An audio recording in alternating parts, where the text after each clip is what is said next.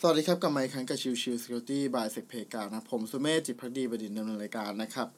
episode นี้จะเป็น episode ที่พูดถึงเรื่องของในช่วงประมาณวันอาทิตย์ที่ผ่านมานะครับ เป็น incident ที่หลายๆคนเจอคือเรื่องของการที่อยู่ดีก็ถูกโอนเงินออกไปนะครับ ซึ่งในที่นี้เนี่ยแน่นอนว่าตัวของทางแบงก์ชาติก็รีบดำเนินการนะครับ แล้วก็รีบออกมาพูดถึงแล้วว่าการโจมตีดังกล่าวเนี่ยไม่ได้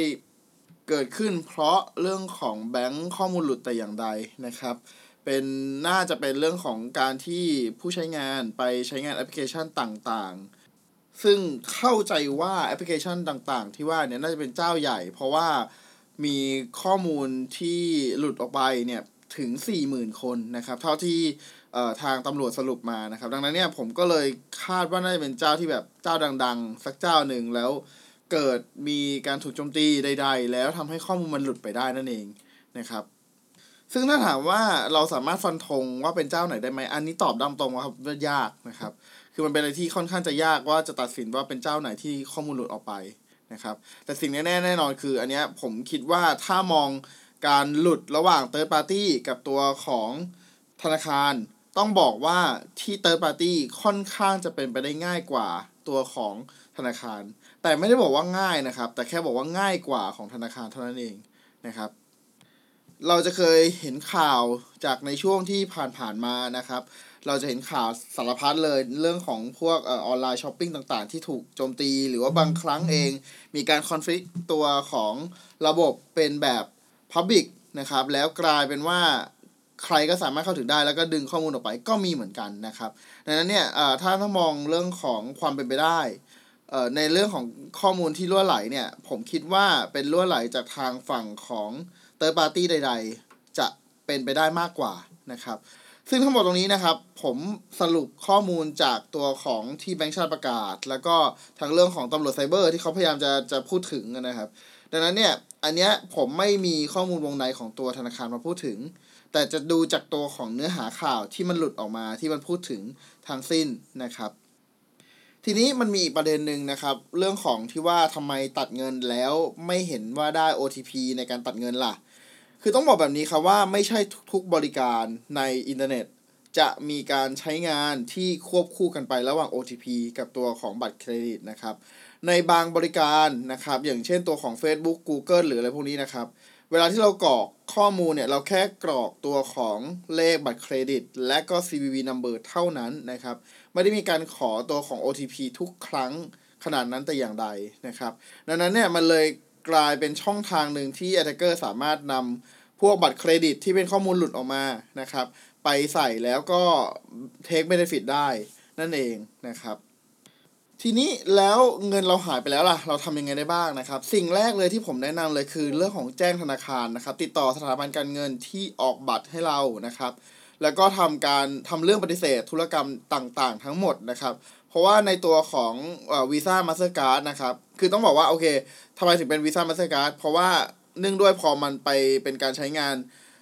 การจ่ายเงินระหว่างประเทศนะครับ มันไม่ว่าจะเป็น Facebook Google หรือพวกนี้มันเป็นจ่ายเงินระหว่างประเทศ ดังนั้นเนี่ยมันจะใช้ผ่านของของทางวีซ่ามาสเตอร์การ์ดนะครับ บัตรเดบิตทั่วไปจะทำไม่ได้ บัตรเดบิตทั่วไปจะทำได้แค่ภายในประเทศนะครับ ถ้าต่างประเทศต้องใช้วีซ่ากับมาสเตอร์การ์ดดังนั้นเนี่ยคือจุดที่ทำให้ถ้าสมมุติว่ามีการใช้งานในลักษณะที่เป็นแบบไปซื้อ Facebook Google หรือ Apple หรืออะไรก็แล้วแต่ที่เป็นในเรื่องของของการจ่ายเงินออนไลน์พวกนั้นนะครับ มันจะ ใช้เป็นผ่านทางช่องทางของวีซ่ากับมาสเตอร์การ์ดซึ่งในที่นี้เนี่ยเราก็ยึดกฎตามของวีซ่ามาสเตอร์การ์ดคือในตัวของวีซ่ามาสเตอร์การ์ดเนี่ยเราสามารถที่จะปฏิเสธธุรกรรม ที่เราไม่ได้ใช้แบบนี้ได้นะครับ ซึ่งโดยปกติแล้วเนี่ย เวลาที่เราขอทำการยกเลิกเรื่องของตัวการใช้บริการแบบนี้ครับ สิ่งที่จะตามมาเลยคือเขาก็จะขอยกเลิกบัตรไปเลยทีเดียว เพราะว่าเพื่อจะให้ไม่เกิดเรื่องของการใช้งานซ้ำซ้อนนะครับ แล้วก็จะมีการส่งตัวของบัตรใหม่มาให้เราอีกทีหนึ่งนะครับ ซึ่งแน่นอนว่าเราก็ต้องหลับจากหลังจากรับบัตรมาก็ต้องทำการ activate อีกทีหนึ่งด้วยนะครับ ซึ่งทั้งนี้ทั้งนั้นนะครับ เราไม่ได้แจ้งไปที่วีซ่ากับมาสเตอร์การ์ดครับแต่เราแจ้งไปที่ตัวของธนาคารหรือสถาบันทางการเงินที่ออกบัตรให้เราอีกทีหนึ่งแทนนะครับ ทีนี้ถ้าเราพูดถึงเรื่องของการป้องกันตัวเองจะทำอย่างไรได้บ้างนะครับ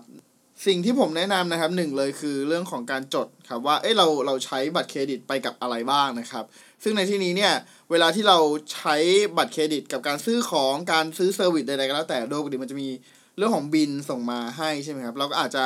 เป็นใน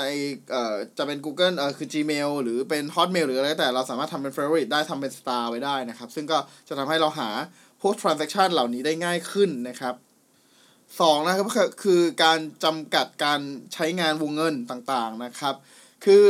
ต้องบอกตามตรงว่าถ้าสมมุติว่าเราคิดว่าการใช้วงเงินในแต่ละวันของเราจะไม่เกินเท่าไหร่ แล้วก็ลิมิตไปเลยครับ คือในตัวแอปพลิเคชันมือถือของสถาบันการเงินต่างๆเนี่ยเราสามารถเซตได้อยู่แล้วว่า ตัวของบัตรแต่ละใบเนี่ยเราสามารถใช้งานได้ต่อวันเท่าไหร่อย่างไรนะครับ ดังนั้นเนี่ยถ้าเป็นไปได้ก็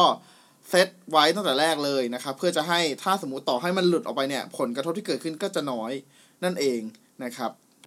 สามนะครับ อย่างที่บอกว่าเราติดกับตัวของมือถือค่อนข้างจะเยอะนะครับ ถูกไหมดังนั้นเนี่ยสิ่งที่อยากจะพูดย้ำเสมอคืออย่าลงแอปพลิเคชันอะไรที่มั่วซั่ว หรือแอปพลิเคชันอะไรที่เรารู้สึกว่ามันไม่จำเป็น แล้วก็อยู่ดีก็ลงมาอะไรเรื่อยๆอย่างเงี้ยครับมันมันเป็นไปได้คือ ก็ลงแค่เฉพาะจำเป็นจะดีกว่านะครับ สี่นะครับพยายามใช้เป็นบัตรเครดิตดีกว่าบัตรเดบิตนะครับคือต้องบอกตรงๆว่าบัตรเครดิตเนี่ย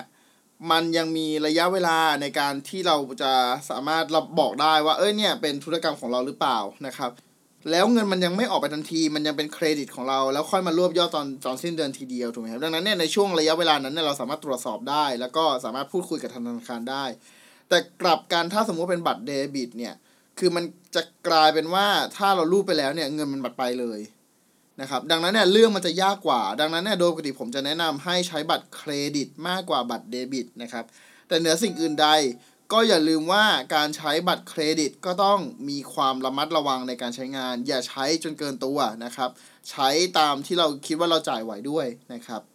5นะครับจะเป็นเรื่องของการใช้ username password ที่แยกกันกันทุก เว็บไซต์นะครับ ซึ่งอันนี้ผมเคยเน้นย้ำไปหลาย ๆ รอบแล้วว่า แนะนำให้ใช้ password manager นะครับ แล้วก็ใช้เรื่องของ two factor authentication เสมอนะครับ ตอนนี้ถ้าเรามองนะ ไม่ว่าจะเป็นโซเชียลเน็ตเวิร์กใด ๆ ก็แล้วแต่นะครับ มันมีการ enable ตัว two factor authentication ได้ตลอดนะครับ ดังนั้นเนี่ยผมแนะนำให้ enable two factor authentication